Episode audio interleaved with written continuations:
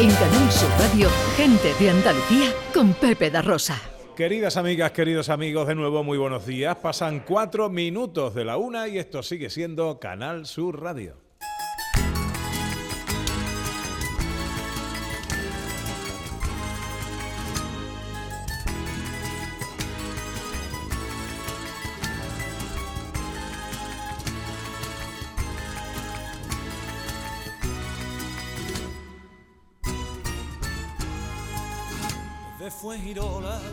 Mi guitarra sueña, mientras la acaricio, la brisa nos besa, tal vez esa niña de sal y canela, no sepa que mi alma suspira por verla, desde fue girola. Hola, ¿qué tal? ¿Cómo están? ¿Cómo llevan esta mañana de sábado 25 de junio de 2022? Ojalá en la compañía de sus amigos de la radio lo esté pasando bien la gente de Andalucía. Hoy desde Coín estamos en el ayuntamiento, en la sala de consejos del ayuntamiento coíno o coineño, como prefiráis, eh, y afrontamos nuestra última hora de paseo, que es nuestra hora más viajera es la hora en la que habitualmente nos desplazamos a rincones de Andalucía para conocerlos en profundidad y sugeriros un montón de cosas, actividades para hacer, para disfrutar de Andalucía y de nuestra tierra. Hoy, por supuesto, estando en Coín, nuestro destino será eh, Coín con un montón de cosas que contaros todavía, como por ejemplo tradiciones más que interesantes eh, o lugares para comer, para disfrutar de su gastronomía. Tenemos que conocer la panadería más antigua de Andalucía que asegura Miguel de la Curruca que es la suya y, tenemos que hablar también de lugares para, dormir. Eh, tradiciones más que interesantes, Ana Carvajal, que tenemos que contar de Coín. Claro que sí, porque aquí, como hemos dicho, igual que la agricultura, Pepe, que se mantenía, que nos han contado ellos, las huertas tal cual, el cultivo tal cual, hay otras cosas que también se mantienen tal cual. Y sabes que en Coín hay un molino, pero un molino con su rueda, con su piedra, un molino de harina, que sigue moliendo harina, que vende su harina, o sea, que trabaja y que vive de eso, pero es un molino tal cual los molinos de toda la vida. Qué bueno, qué bueno. Bueno, sigue por ahí Sandra Rodríguez. Hola Sandra de nuevo. Ah, ¿qué tal? Bueno, tú estás al tanto de todas las tradiciones de Coín y todo lo que tiene por aquí Coín y toda la historia de Coín, ¿no? Bueno, de la historia sí conozco mucho y de las tradiciones estoy aprendiendo algunas y otras sí que las conocía. Muy bien. La verdad que es un, nuestro, patrimonio muy rico. Sí que lo es, sí que lo es. Eh, José Luis Ordóñez sigue con nosotros. Por aquí estamos, por aquí estamos. Ah, muy bien, muy bien, muy bien. Bueno, pues quiero presentaros a Bartolo Méndez Madueña, que es propietario de Harinera El Molino, el molino al que hacía referencia precisamente Ana Carvajal. Hola Bartolo. Hola, muy buenas días. ¿Cómo estás, hombre? Muy bien. También está con nosotros Mari Carmen Jiménez Jiménez, que es propietaria del taller Navarros que mantiene la tradición cerámica de Coín, que es histórica, por cierto. Mari Carmen, buenos días. Hola, buenos días. Encantada de, estar aquí con vosotros y compartir estos ratitos. Muchas gracias, muchas gracias. Bueno, y y una tradición que ya podemos incorporar, contar como tradición por el origen y porque eh, se mantiene en el tiempo, es la de una vuelta pedestre. Sí, sí, una vuelta pedestre, una carrera pedestre, y fue de las primeras, porque ahora todos corremos, ahora hay carrera por todos lados, ahora todos participamos. Antes no, hace 50 años esas cosas no eran habituales. Bueno, pues en Coín ya se hacía. Más de 50 años tiene. Y el responsable es Juan Jiménez Frías. Sí, señor, y lo tengo aquí a mi lado. Hola, Juan, buenos días. ¿eh? Buenos días, ¿qué tal? ¿Cómo estamos, hombre? Muy bien, y estando con vosotros mejor. Hombre, muchas gracias, amigo. ¿Qué es esto de la vuelta pedestre de Coín? Bueno, pues fue una iniciativa de unos maestros noveles que en el año 67 entramos a la escuela hogar, hoy residencias escolares. Explico brevemente lo que fue en su día las escuelas hogares. Las escuelas hogares era un internado donde los niños del medio rural del Guadalhorce venían, estudiaban y, además se podían quedar allí, lógicamente, como internos. En esa época solamente iban a los internados los pudientes. Yo recuerdo los salesianos en Ronda, los mm, San Estanislao en Málaga, pero la gente humilde estaban en escuelas unitarias en el campo. Y claro, llegaban a lo que llegaba a la unitaria, eran maestros rurales y, se crean las escuelas hogares, hogares en toda España en el año 1965.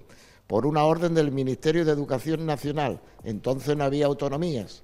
Bueno, esta de Coín se empezó provisionalmente en el convento Santa María de la Encarnación, las niñas, entonces niños y niñas muy separaditos, y, a- y los niños estaban en las casas de los maestros, durmiendo, y comían en los pasillos del pintor Palomo, que se habían adaptado a comedor. Pero en el año 1968 se hizo un magnífico edificio que está ahí y que podéis visitar, porque además está remodelado últimamente. Y, y ahí empezamos tres maestros. Los tres maestros, pues con una ilusión terrible. Eh, yo era el más novatillo de todos, el más chico de todos, porque éramos maestros con 18, 19 años. Tú eras uno de los tres maestros. De los tres maestros era yo uno, el otro era Juan Fernández y, y Fermín Pérez, que los tengo aquí reflejados en un libro que se llama Esos días, bueno, para que quede ahí en el recuerdo de esa historia. Ahí empezamos los tres y con 90 niños del medio rural. Las niñas seguían en el convento Santa María de la Encarnación, hasta que un día llegó la unificación. Las niñas se vinieron, ocuparon la segunda planta, los niños la primera planta y empezó a funcionar. Esos tres maestros nos planteamos qué actividades hacemos.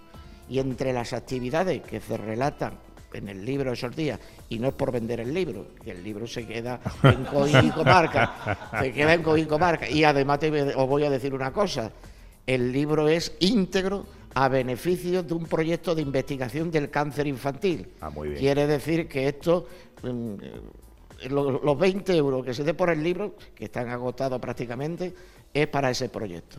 Bueno, pues mm, empezamos con la iniciativa de hacer una carrera urbana. La carrera urbana era por las calles de Coín. Apenas había coches, había burras, borricos, mulos, yeguas, caballos, etcétera. Y, las, y los cagajones estaban en la calle. Bueno, pues, y las mujeres cuando vieron unos niños corriendo en desbandada, dijeron, esto es una cuadrilla de locos, ¿esto dónde van?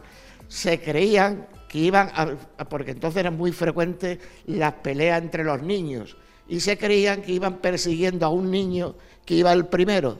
Entonces hay una anécdota muy curiosa aquí en la Alameda, al lado donde estamos, Sí. Juanita Gamboa, el primero que iba, Juanita estaba muy vinculada a la iglesia, el primero que iba era un, monaguillo, Pedro, Pedro, era Pedro Ríos Llanes, hoy médico.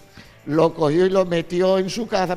Juanita, déjame que esto es una carrera, déjame que esto es una carrera, por favor, déjame. Y lo soltó. Y Pedro Ríos Llanes, hoy médico, pues ganó la carrera a pesar de muchos pesares. A pesar de que lo retuvieron y todo. Lo retuvieron, lo retuvieron. Bueno, pues toda esa historia y muchas más historias han seguido. La carrera se llama Vuelta Pedestre a Coín, porque el nombre me parece más original, Vuelta Pedestre, que carrera urbana. Se y sigue, cosas de haciendo, esas. se sigue haciendo. Sigue haciendo, se sigue haciendo. ¿Qué edición va ya, Juan? ¿Eh?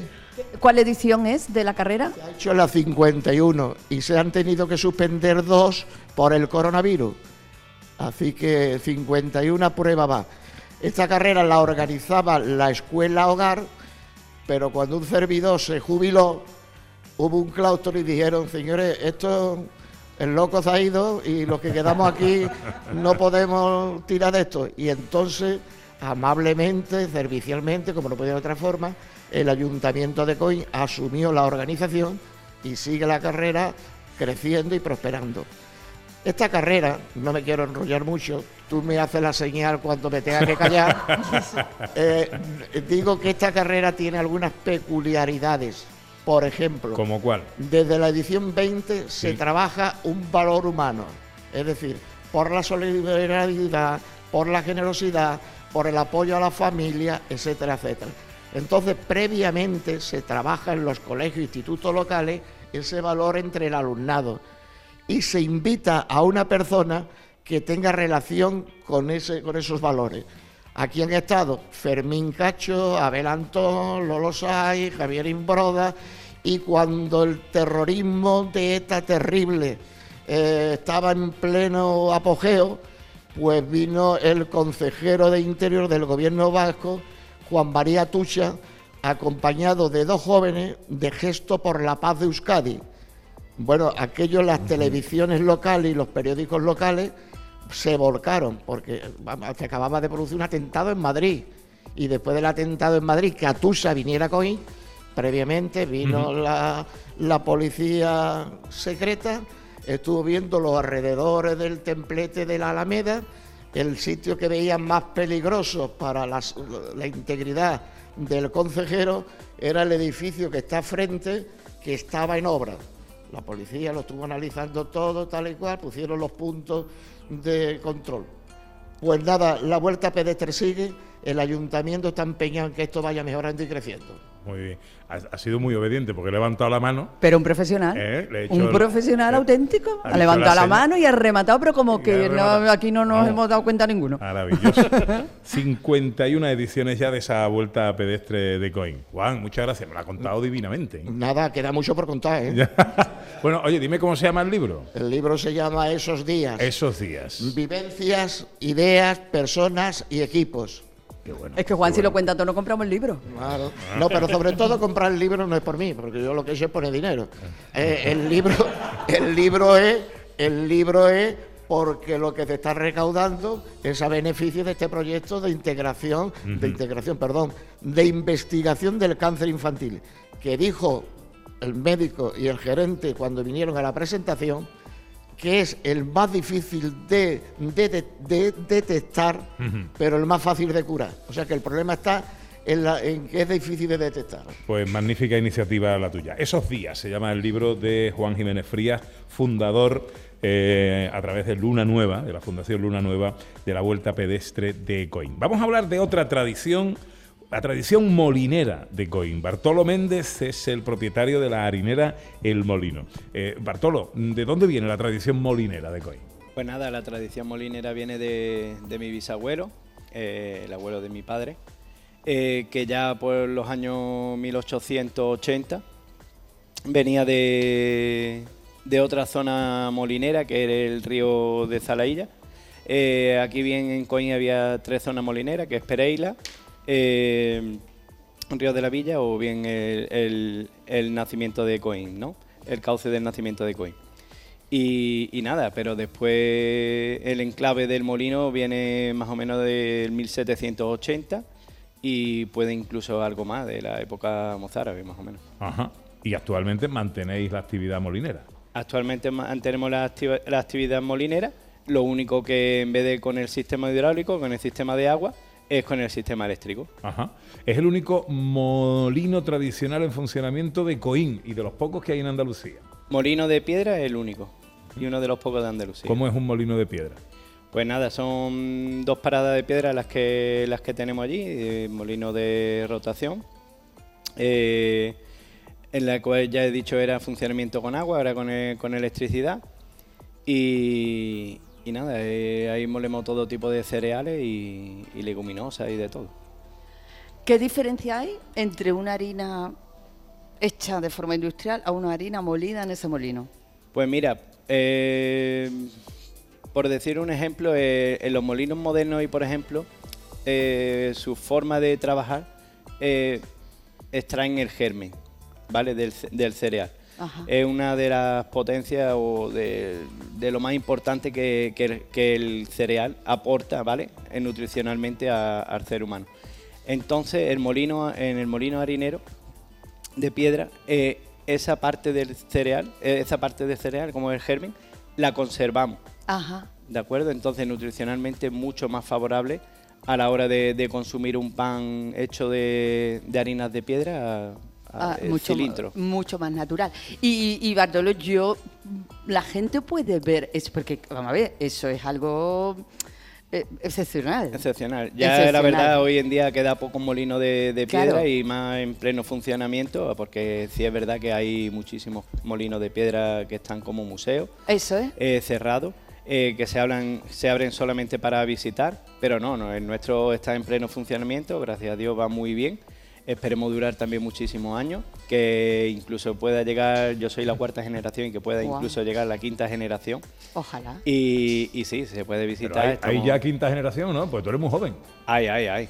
Bueno, tan Ay. joven. Hay molinerito, hay molinerito Hay o molineri- molinerita. Hay de los dos. Ah, qué bien. Ah, bueno, entonces, esto sigue. Y apuntan manera, muestran interés en la cosa o no.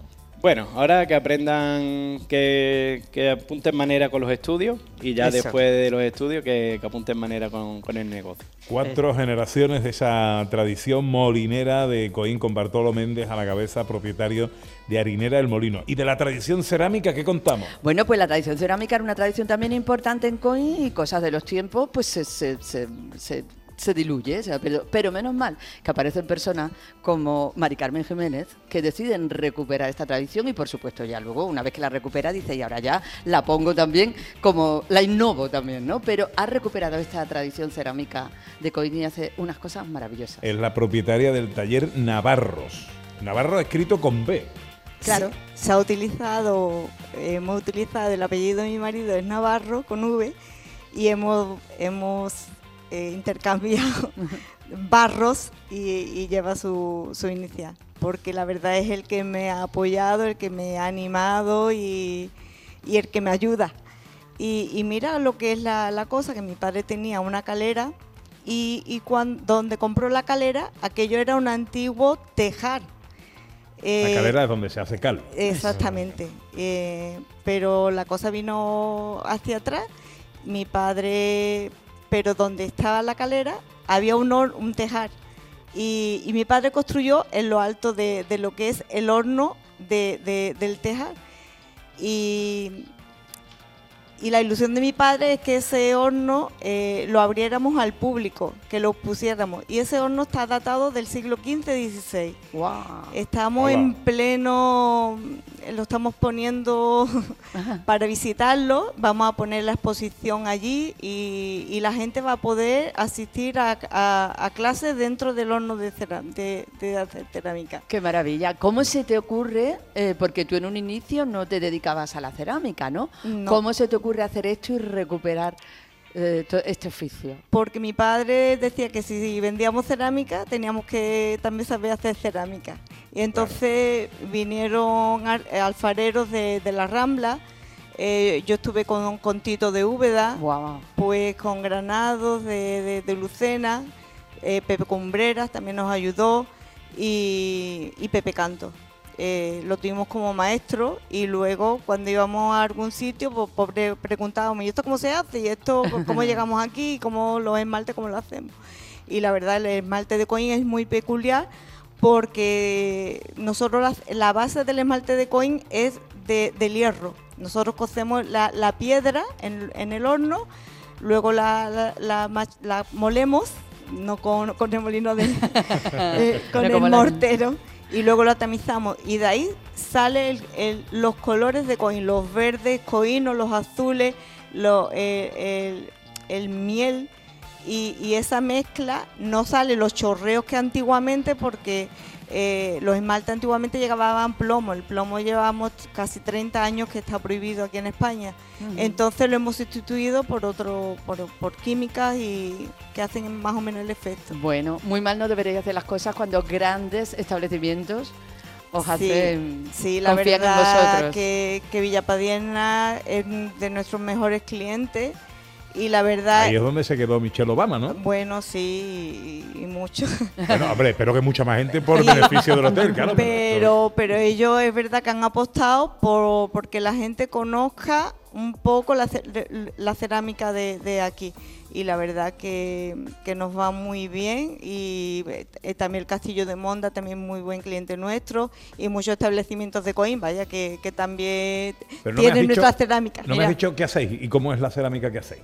Pues es, mm, perdona, pero es que con las prisas se me ha olvidado tra- traerme una pieza.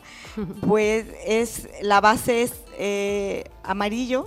Eh, eh, el amarillo nunca es igual porque depende del hierro que tenga la piedra que Ya. cocemos, sale el amarillo más intenso o menos intenso. Pero eso es O sea, que no hay dos piezas iguales. no, nunca, nunca. Y los chorreos que se hacen coin, tú, tú pones la brocha y donde sale el chorreo, donde sale la mancha, algunas veces se extiende más porque si coges la piedra que tenga un poquito más de plomo, que se deslice más, el chorreo tira más. Y la verdad que es muy peculiar. Es Pero muy que bonito, prometo bueno. que os tengo Es que traer una, una pieza de coin. Sí, es que es una, pre- son una preciosidad. Además, Sí, abajo en las perfecto. vitrinas, abajo en las Sí. vitrinas de, de, aquí del ayuntamiento, eh, tenemos, tenemos una pequeña muestra. Yo Te preguntaba por eso, porque hemos visto precisamente en esa vitrina una, una pieza eh, que nos han parecido muy originales, muy, Muy muy, bonitas. diferentes. ¿no? Muy, muy bonita. Sandra, has visto, ¿no? Qué, qué conjugación de modernidad, de tradición eh, y, y de, de- y de mezcolanzas diversas atesora Coín, ¿no? Es precioso. Y de la cerámica, yo he visto una pieza que eran los canalones que se le ponen a los tejados esmaltados. Y es algo espectacular. Tiene que quedar maravilloso en una, en una fachada, en un edificio. Chulísimo. Mm. Sí, ahora estamos, estamos haciendo canalones de, para caballetes que estamos perfeccionándolo y la verdad que ahora tenemos estamos haciendo rehabilitaciones. Una preciosidad. Bueno, pues eh, Bartolo Méndez Madueña, propietario de la harinera El Molino. Gracias por acercarte y estar un ratito con nosotros. Enhorabuena por lo que hacéis. Que sigan esas generaciones. Ánimo con la quinta. ¿eh? Que no se pierda eso. ¿eh? Que no se pierda. Muchas gracias, Pepe y Ana. El que venga por Coín, por favor, que no deje de verlo, que no deje de Sí, sí. Además que está invitado, como bien he dicho Muchas los gracias. demás compañeros, está invitado a visitarlo en cualquier Muchas momento que esté Muchas por ahí, gracias. por Coín. Y también a Mari Carmen Jiménez, propietaria del taller Navarros con B, ¿eh? Eh, con eh, esa calera que tiene origen y el descubrimiento de ese horno del siglo XV que hace que hoy se haya mantenido la tradición cerámica histórica de, de Coín. Gracias también por acercarte. Vale, pues muchas gracias a vosotros. Invito, yo supongo que para septiembre, octubre ya estamos instalados en el horno y vamos a abrir las puertas para que todo el mundo lo pueda visitar. Muy bien. Que vaya todo muy bien y como hemos quedado con el alcalde que el año que viene tenemos que venir otra vez para hacer lo de la carrera pedestre, para hacer lo de la ruta eh, en bicicleta que nos lleva por toda la comarca, en fin, que hemos prometido muchas cosas. ¿eh? Hay que entrenar mucho, Hay tareita, alcalde. hay tareita, sí. No me vale la excusa de las elecciones, ¿eh? no me vale. Hay que entrenar y hay que hacer la carrera. ¿eh? bueno, pues no, nos veremos por ahí también. Muchas gracias. Muchas gracias. Que pasan 26 minutos de la una y que tenemos que mm, meterle mano al destino de cosas. hoy y destino hoy Coín.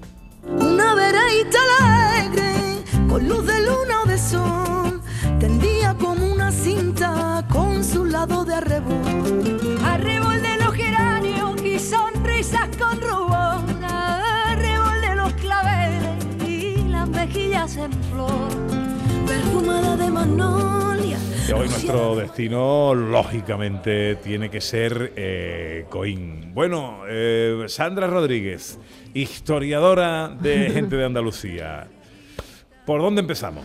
Bueno, pues tenemos que empezar con la prehistoria, porque es que en Coín tenemos restos y tenemos yacimientos que nos llevan al más al antiguo de los pasados humanos. ¿no? Tenemos, por ejemplo, una zona importante que, está, que es conocida con el nombre del Llano de la Virgen, que además está declarada como bien de interés cultural y que por los materiales que se han encontrado se puede decir que data de la edad de cobre en su parte final. Es decir, estaríamos hablando de hace 3.000 o 1.200 años antes de Cristo. Incluso posteriormente se siguió ocupando, ¿vale? Incluso hasta la época, hasta la época del bronce.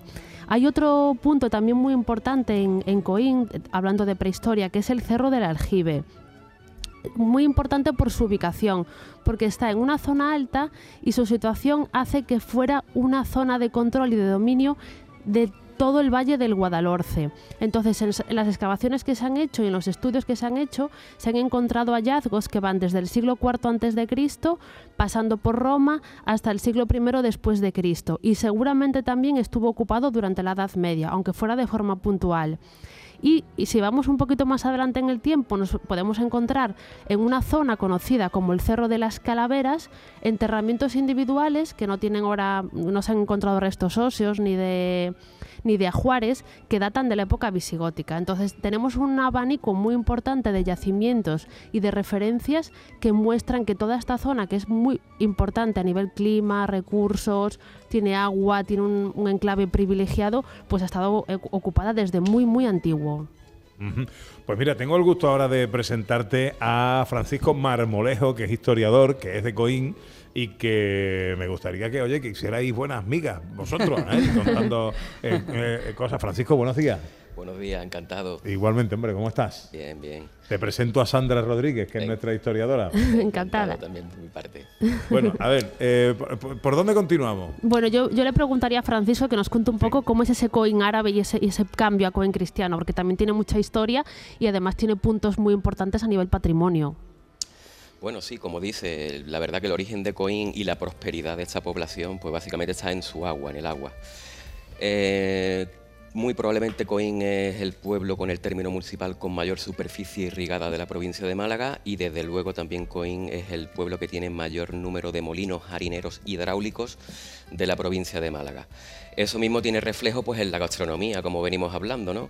Eh, al fin y al cabo, el producto de los, de los molinos es la harina y de ahí la repostería, de ahí el pan que tenemos en Coín y bueno, los productos hortofrutícolas, casi todo Coín, el término municipal es regadío, son huertas. Aquí ya desde el siglo XVI, eh, incluso al secano se le llama huerta, ¿no? Y bueno, deciros, eh, esta es la prosperidad y el origen de Coín, ¿no? En cualquier caso, eh, los primeros datos históricos que tenemos datan de época emiral. básicamente, Coín aparece relacionado con noticias vinculadas a Ibn Hassum Ibn Hassún es un personaje que puso durante 50 años en jaque al Emirato Omeya de Córdoba, tanto él como sus hijos. Posteriormente, en época nazarí, ya que sí conocemos Coín como una auténtica Madina, una ciudad, tenemos barrios de carácter residencial, como en el Albaicín, barrios de carácter artesanal, incluso industrial.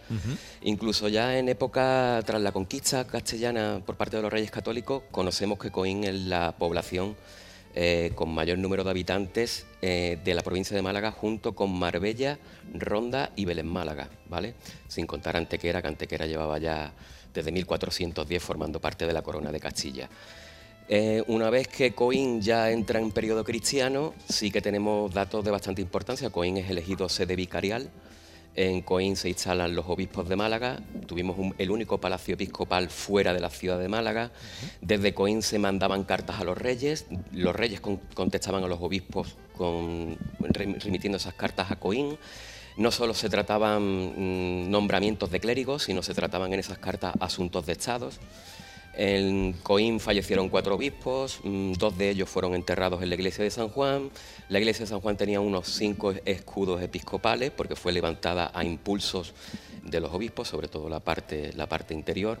Y bueno, mm, como sabemos, pues el, Palacio Episcopal al día de hoy ya no lo tenemos, pero la importancia que ha tenido este palacio a nivel de Coín en la vida social, económica y la prosperidad del pueblo es evidente, ¿no? Estamos hablando, Sandra, de una plaza con una importancia histórica bastante relevante, ¿no? Es muy importante por, por, todo lo que está comentando Francisco, ¿no? Que tiene ese, ese, patrimonio tanto a nivel árabe como a nivel cristiano. Hay una parte importante también en el patrimonio de Coín, Francisco, que es esta iglesia mozárabe que está excavada en, en piedra. Bueno, sí, la verdad que probablemente por la proximidad que tiene al casco urbano sea probablemente el monumento de mayor antigüedad y singularidad, ¿no? porque no es muy común que existan este tipo de, iglesias. En, la zona de Málaga, sobre todo en el occidente malagueño, tenemos varias muestras de iglesias rupestres de esta época, estamos hablando siglo VIII, siglo X, vinculado a la revuelta de Ibn Hassún, el personaje que hemos dicho antes que estuvo 50 años poniendo en jaque al Emirato Omeya de Córdoba. Y básicamente lo que tenemos es un centro religioso aquí en Coín, eh, donde tanto tenemos una iglesia, una, de las naves se corresponde con una iglesia y el resto de naves parece que es un cenobio, para que nos entendamos, una especie de convento, ¿vale? Estamos hablando de eh, un centro religioso cristiano en época de dominación musulmana, ¿vale? Estamos hablando de época emiral, que en, Córdoba eh, lo que había y, en fin, la religión dominante es la musulmana, ¿no? Y eso es el interés sobre todo que tiene y la singularidad, ¿no? Se permitía, ¿no? A los cristianos tener su religión en ese momento. Sí, siempre que pagaran impuestos se le permitía, a todo el mundo se le permite. Los impuestos siempre lo han arreglado todo, ¿eh? Pagando, no hay problema. Bueno, y mm, situándonos en la actualidad, pero en una sede del pasado, en una iglesia eh, del siglo 16 tenemos un centro que podemos visitar y que recoge la obra, Francisco, de un pintor importantísimo, uno de los pintores más relevantes del siglo XX, que era de Coín, y en el que otro de los motivos para visitar Coín es su obra. Y digo que además también su sede es eh, eh, digna de, de, verse. Sí, eh, bueno, el Centro Reina Manescau es un referente de primer orden en términos culturales y turísticos. Se ubica, como, como bien dice, en el antiguo convento de Santa María, que está junto a la iglesia de Santa María, al día de hoy ya desacralizada. Y bueno, el pintor, básicamente el personaje, es el personaje más importante que tenemos en Coín y con diferencia, ¿no? Eh, es un pintor universal, maestro de la pintura mm, del 19, eh, pertenece a la Escuela Malagueña de Pintura y, en fin, la verdad es que el pintor al día de hoy es de los más cotizados que podemos encontrar. Pintores malagueños de los que más, y mira Ajá. que tenemos buenos aquí en Málaga. ¿eh? Desde luego, desde luego que sí. Eh, desde el punto de vista de patrimonio histórico, ¿por qué recomendarías tú venir y conocer Coín? Bueno, a nivel de patrimonio histórico, porque Coín siempre ha sido capital del occidente malagueño, quitando la tierra de Marbella, que no pertenece a la tierra de Málaga. Como te digo, Coín fue sede vicarial, Coín fue sede del corregimiento, todos los pueblos de la periferia, tanto del Guadalhorce como de la Sierra de las Nieves, que no son pocos, todos esos pueblecitos siempre sus economías le han tenido orientada hacia Coín. Coín ha sido siempre prácticamente la capital de todo este occidente tanto de pueblos de la Sierra de las Nieves, pequeñitos pueblos serranos, como los pueblos del Guadalhorce. ¿no? En- ya te digo, to- toda la economía de estos pueblos siempre ha estado orientada hacia Coín. Sandra, ¿alguna última pregunta para nuestro historiador? Bueno, yo le quería preguntar por otro pu- punto indispensable en el patrimonio de, de Coín y que además es como uno de los símbolos ¿no? de la ciudad, que es la torre de los Trinitarios, ¿no? que queda de ese complejo tan importante y ese elemento de la arquitectura tan céntrico y tan famoso en Coín. Bueno, la Torre de los Trinitarios básicamente es el único elemento que queda al día de hoy exento de lo que fue un complejo conventual. Había un convento, había una iglesia con varios claustros. Al día de hoy solo nos queda esta torre triangular y bueno, sí es peculiar en cuanto a, la planta, ¿no? Porque estamos hablando de una planta triangular, una torre de tres cuerpos, en el cuerpo superior, en el tercero, tiene tres vanos para tres campanas, en fin, eh, simboliza, como bien decimos, lo que es la Santísima Trinidad, más que la orden trinitaria. Francisco Marmolejo es historiador de Coín. Francisco, encantado de saludarte, hombre. y Muchas gracias por mm, ilustrarnos con tu conocimiento. Gracias las mías, ¿no? La verdad que fue un placer estar aquí con vosotros y a vuestra disposición. Abrazo muy fuerte, amigo. A Vaya vosotros. todo muy bien. Gracias. Francisco Marmolejo, historiador de Coín. Eh, enseguida más cositas, pero mm, eh, Sandra, me querías hablar de una leyenda de Coín. Bueno, si nos vamos a apartar un poco de la historia, nos vamos a ir a- al campo de la leyenda y de la literatura, ¿vale? Más bien de la literatura. En el siglo XVI se va a publicar en España una historia que se llama Historia del Aba- Ab- Abencerraje y de la hermosa Jarifa. Esto estamos hablando en el siglo XVI. La historia realmente se basa en sucesos que, seguramente discurrieron en torno al 1400, 1420. ¿Qué cuenta esta leyenda, esta historia, ¿no? esta novela? Pues habla de eh, que eh, un señor, que era el moro Abindarráez, ¿vale? es eh, retenido y apresado por un cristiano, que era Rodrigo de Narváez. En este, cuando lo apresan, se ponen a hablar entre ellos y eh, la, eh, la le dice que quiere ir a Coín, ¿vale? Porque ahí está su enamorada que se llamaba Jarifa, con la que quería casarse, porque su padre se ponía al matrimonio, el padre de Jarifa. Entonces él iba a Coín en un momento en el, que el padre de Jarifa no estaba allí para con- contraer matrimonio con él. Finalmente, eh, Rodrigo se apiada de, de este Abindarráez y le permite ir a Coín a casarse con Jarifa, con la condición, ¿vale? Con la condición de que posteriormente tendría que volver a la cárcel, ¿vale? Donde estaba retenido por, por Rodrigo. Se va, se casa en Coín con Jarifa, le cuenta a Jarifa este tema de que tiene que volver porque había hecho este pacto con, con Rodrigo de Narváez y Jarifa se vuelve con él. Se van los dos para volver a la cárcel y finalmente se dan una serie de vi- vicisitudes y hechos que Rodrigo le perdona y finalmente se casan y los dejan en libertad a los dos. ¿no? Es una historia un poco de romántica que pone en valor ¿no? el, la, el- la calidez o los sentimientos de los cristianos. ¿no? Es un poco pro-cristiana en aquel momento, pero que tiene este escenario maravilloso en Coín. Se llama La historia del abencerraje y de la hermosa Jarifa. Ahora vamos a comer en Coín. Y porque va llegando la hora. ¿eh? Y todo no va a ser bla, bla, bla, bla sin coger fuerza. Ana. No, no, no, no. Eh, Vamos, además, de- llevamos desde que hemos empezado hablando de los productos de Coín, ya es hora de ponerle, de, de- de- de darle trabajito. Bueno, y que nos habla mucho del pan de Coín. Bueno, el pan de Coín, bueno, imagínate, eh, un pueblo de bolinos, harineros, imagínate que por lógica sus panaderías y su pan debe ser espectacular, pero evidentemente, igual que ha pasado con los molinos, ya quedan pocos que se hagan de forma tradicional. Y uno de los pocos, o no sé si la poca, la más antigua, desde luego, por lo menos de la provincia de Málaga, ¿eh? yo no sé ahora que nos aclares y demás, es la panadería La Curruca, que sigue haciendo el pan, pan de toda la vida. Él se llama Miguel Urbaneja, pero dice que así no lo conoce nadie, que lo conocen como Miguel de la Curruca. Hola Miguel. Hola, muy buenas. ¿Cómo estás, hombre? Estupendo.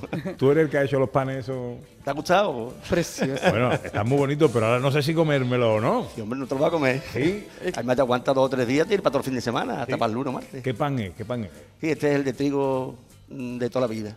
El que hemos hecho agua, s- eh, harina, masa madre y el empeño y, el- y lo bonito que yo le pongo a la masa para, para que este tipo de pan. Lo bonito que tú le pones es tus ganas y tu alegría, ¿no? Exacto, exacto. Esto siempre. Es uno de, Ah. la- de los ingredientes más importantes, el cariño y el amor que se le pone a lo que se hace. Y como desde muy pequeñito ya lo he estado haciendo, siempre se lo he puesto.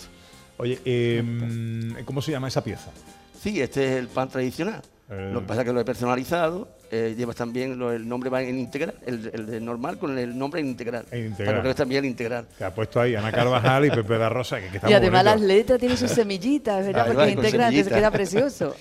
Oye, ¿tu panadería es la más antigua de Andalucía? Sí, por todo lo que es más o menos referente y todo lo que tenemos, es una de las más antiguas. Yo también estoy la cuarta generación y la quinta también está presente y está mi niña por ahí. Así, La pero y continúa, continúa. Esta es la pequeña. Esa es la ellos, pequeña. ellos continúan. Y, ¿Ah, ya, sí? y aunque todavía yo no he hecho muchas masas que digamos, A ver. a ver, Pero los coge- mayores sí, los mayores sí que micrófono, está. Coge el micrófono. Voy para allá, voy para allá. Eh, Coge el micrófono, vamos a hablar con la quinta generación, hombre. A ver, a ver, sí, sí, vas a hablar, vas a hablar, hombre. Yo quiero saber si esto sigue o no sigue. ¿Eh? ¿Por qué edad tiene tu niña? 15, 15, son 15 la pequeña, años. la pequeñilla. La pe- eh, y, y tiene, ¿Le gusta esto o no? Bueno, lo que sí tiene un talento muy importante. Sí. No, no se acerca mucho a las masas, pero sí que, que tiene un talento muy importante. Sí, sí. Bueno, oye, que no pase un mal rato, pero, pero bueno, por lo menos saludarla, ¿no? Ana, a ver, vamos a conocer a la Ah, quinta. Elena. Elena, Elena con con H. H. perdón, que me lo has advertido lo primero, Elena con H. Elena con H. Dice tu padre que ha hecho poca masa, pero algo has hecho. Hombre, claro. Hombre, claro, porque, porque, porque te gusta desde que lo ves a él o porque él te ha insistido. Porque ya son muchos años. ¿Y te gusta? Me toca. Sí, me encanta. ¿Te encantaría dedicarte y seguir la tradición de tu padre y ser panadera?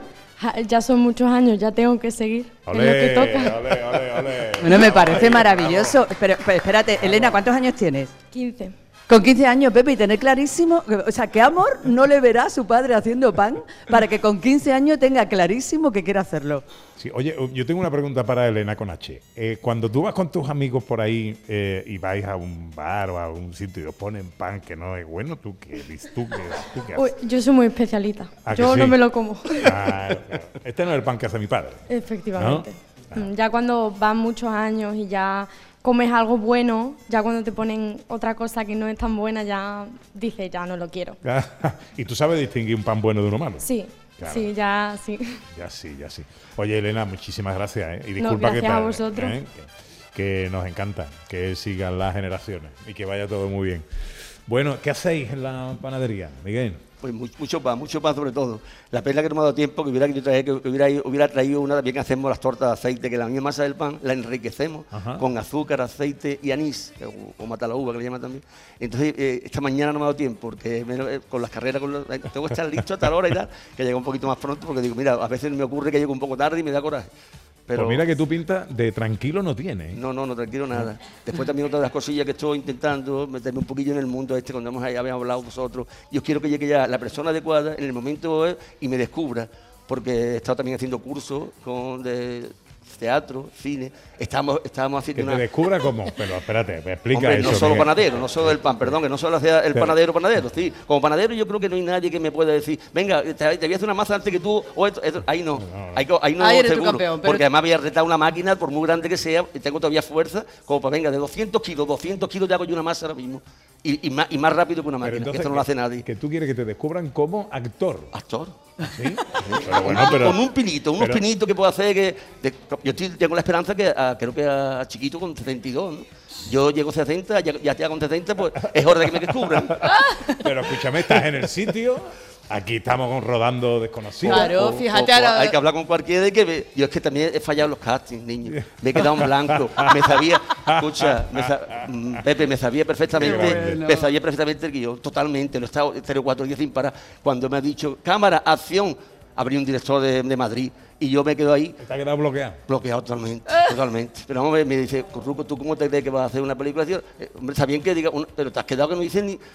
Y es que ha sido eso, el bloqueo, los nervios, no sé en cuánto, la Hay que situación. trabajar los nervios, Y eso hay que trabajarlo, hay hay que que trabajarlo. trabajarlo, hay Yo que también trabajarlo. hago musical en Playba. Esta noche mismo ya estuvamos aquí en el rodeo. Pero bueno, Y entonces, claro, eh, ya eso lo tengo dominado. Ya cojo los micros de cuál y alguna gente visto lo otro, lo dijo uno que entiende. Eres, eres un crack, ¿cómo te mueves el micro de un lado a otro? Eso es profesional. Pero claro, lo otro es Este hombre, diferente. tiene, este hombre tiene un programa él solo. Ay, tiene él solo. tiene un- Bueno, otra, otra encargo de alcalde para el programa del año que viene. ¿Eh? El Un- año que viene actúa Una- en el Exacto. Aquí exacto. actúas en el El programa. Y además, si me, haga una, si me hace una serie, tú sabes lo que yo he, he- he tenido tanto en el trabajo como en el amor, desamor, amor, no sé en cuánto, aquí, allí. Vamos, es que de todo, hay, hay de todo para una serie, pero, usa cualquier serie, eso no es nada. Topacio, es que tontería.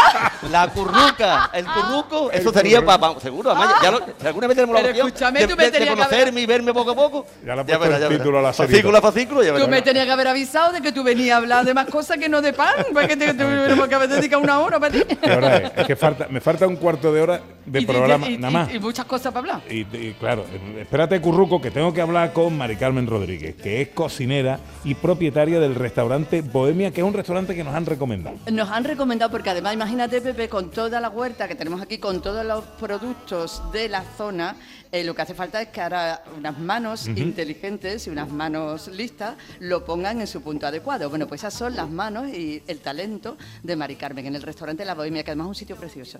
Hola, Mari Carmen. Hola, buenos días. ¿Dónde está, ¿Dónde está la Bohemia? Pues mira, está en el en Coín, pero a un kilómetro, digamos, de- del centro, A un kilómetro del centro, ¿en dirección a dónde? hacia, hacia Málaga. Hacia Málaga. Muy bien. ¿Y qué se come en la Bohemia? Pues se come todo lo que a uno... Bueno, eh, yo trato de, de que mi cocina sea eh, la representación de, de las ideas. Entonces, eh, la idea nuestra es, con los productos de nuestra huerta, tan buena que tenemos, porque tenemos una huerta espléndida, también tenemos eh, buenos animales como el cerdo, las gallinas, todo eso. ¿En qué se basa la gastronomía coina? Bueno, la, la gastronomía coína básicamente eh, mm, antiguamente era una cocina de subsistencia que con todo lo que había, pues había, pero aquí nunca, gracias a Dios, nunca había hambre porque hemos tenido una huerta maravillosa Claro, con esa huerta. y con la huerta nunca había hambre. Hoy, por ejemplo, ¿qué, qué vas a dar de comer en la Bohemia? Bueno, pues yo tengo mi carta y trato de poner lo- los productos que hay de temporada, por ejemplo, un salmorejo de remolacha. Entonces, bueno, eh, dentro de eso, nosotros tratamos de llevar el- lo que es los productos de aquí de la huerta, pero llevarlo a nuestro estilo, eh, a nuestra manera de, de interpretarlo. ¿Qué es lo que más te piden? Bueno, me piden de todo. Todo, es ¿no? que, es- no, es que cada uno tiene desde aprovechar, por ejemplo, platos con queso de aquí de, de queso de cabra, eh, cosas. Yo siempre trato de que el producto de la huerta esté presente en mis platos Claro. y ponerle la originalidad que cada uno, porque la cocina es creatividad. ¿Tú tienes el pan de la curruca en el restaurante?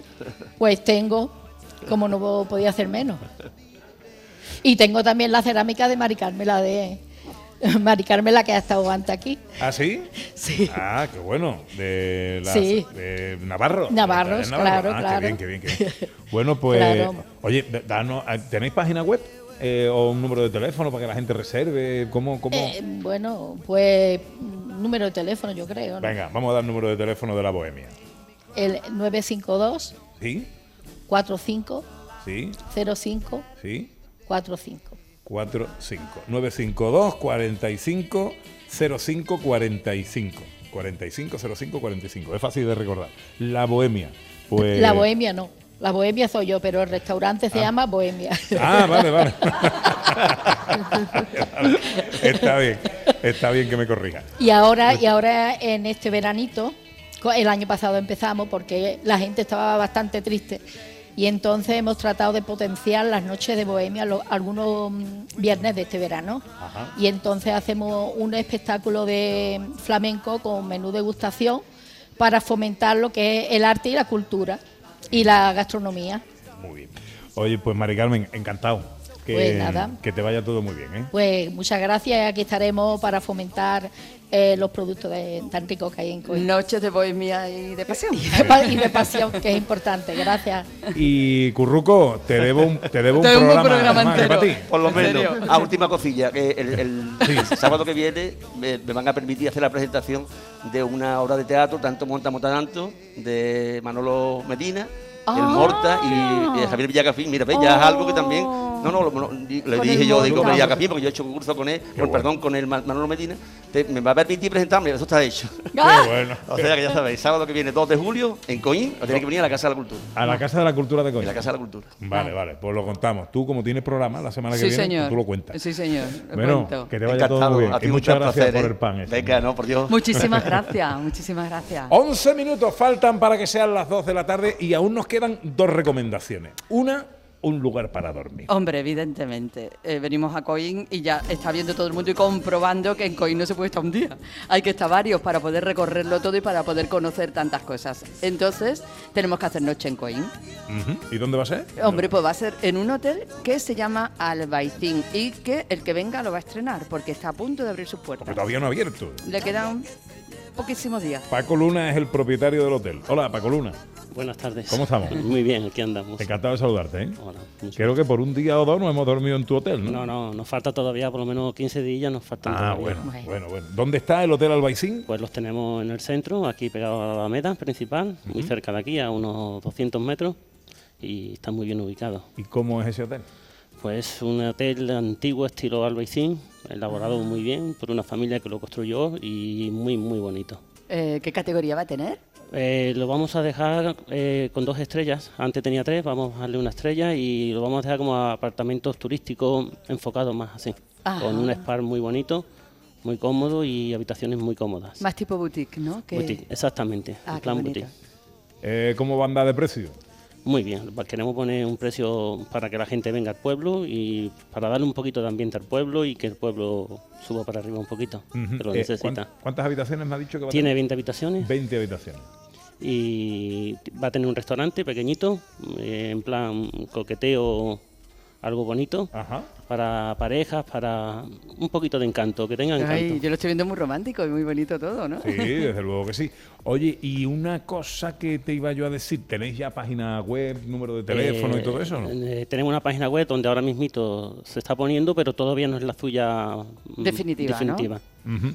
Eh, o sea, que no podemos dar pistas. No, no Eh, vamos a dar pista todavía hasta que la tengamos definitivamente. Bueno, cuando ya está abierto otro día lo- contamos. Ya también, venimos ya. y lo contamos desde allí mismo Es- si queréis. Estáis eso. invitados a venir si queréis. Muchas gracias. Bueno, pues eh, Paco Luna es el propietario de Hotel Albaicín, que eh, abrirá sus puertas el día... Eh, queremos abrir para el día 15 más o menos de julio. El día 15 de julio. Todo, el todo lo vaya a dejar para el 15 Ah, de julio. verdad, tomate, el el hotel, tomate, el hotel. bueno, pues habrá que venir a lo mejor. ¿Otra vez? A ver si es posible. y tenemos que hablar también de bailes populares. Nos lo están haciendo todo así para que volvamos. Sí, sí, sí, Claro, viendo, hombre, vamos a ver, eh, no, no, no puede faltar y vamos a rematar este programa hablando de folclore de, de Coín, porque también tiene una larga tradición folclórica, tanto de bailes como de cante. Pues Miguel Villalobos es el presidente de Estoraque, eh, que ahora vamos a saber lo que es. Hola Miguel, Hola, bueno, ¿cómo estás? Muy bien. ¿Qué es Estoraque? Bueno, Storaque pues es un grupo de baile folclore, pero el nombre pues lo cogimos de unos árboles que hay aquí en el pueblo, eh, en el parque, en y eh, pues le pusimos el nombre de Storaque a nuestro grupo en representación de esos árboles que hay, no sé si lo habéis visto al entrar al pueblo, que son grandísimos. Lo hemos visto, pero no sabíamos que se llamaban Estoraque. pues, según la historia, pues así. Y, y ahí se le puso ese nombre, pues, esto era que pues, estamos del año 1979 eh, y ahí vamos tirando para adelante. Bueno, los bailes populares, las tradiciones también del folclore. ¿Cómo es el folclore de Coín?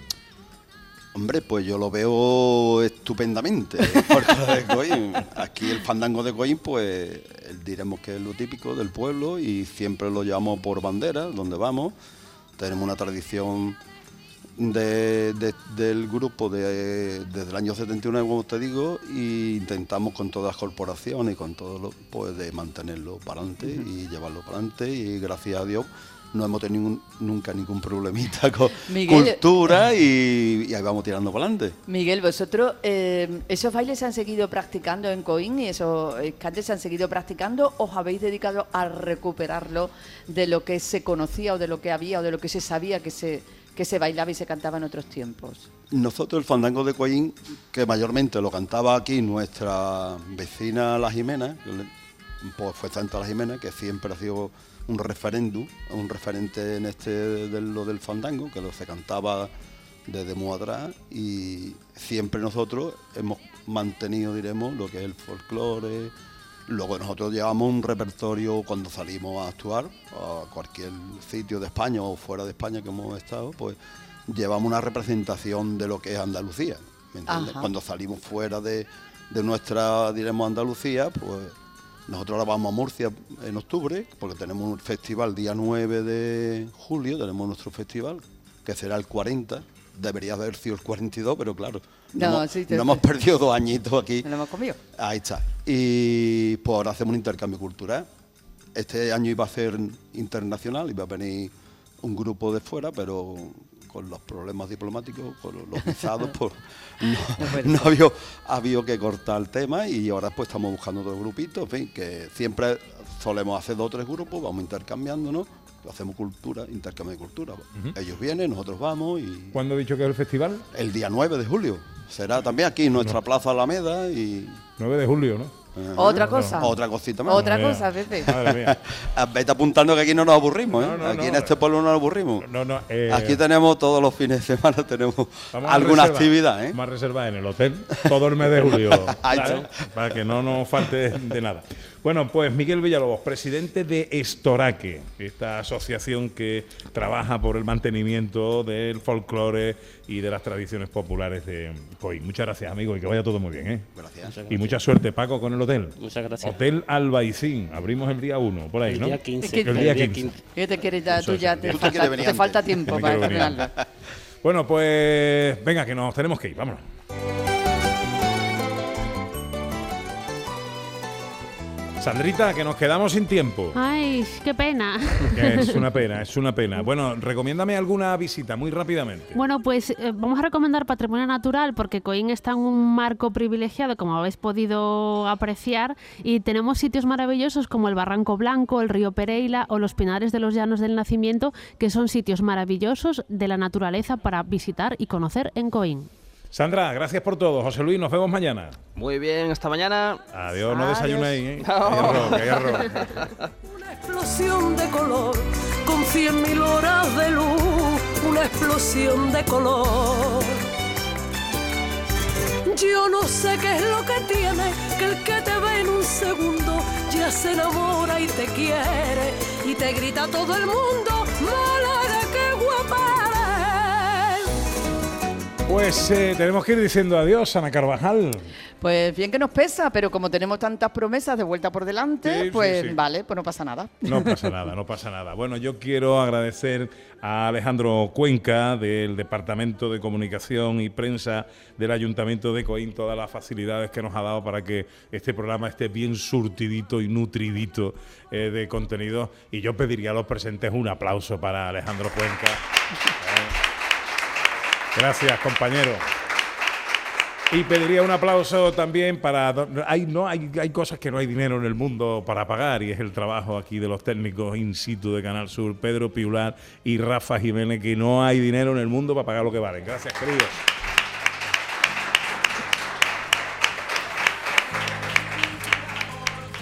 En el control central estuvo María Chamorro, que también vale un potosí. También. ¿eh? Y el gran Juanjo González en la realización. Anita, que mm, mañana volvemos. Mañana volvemos, no a Coín, pero sí con la gente de Andalucía. Ha sido Gracias tres horas de paseo por Andalucía con un protagonismo muy especial en la capital de la comarca del Guadalhorce. Ha sido un placer, amigas, amigos, estar con vosotros. Daos el último aplauso de hoy a vosotros que os lo merecéis. Muchas gracias por todo.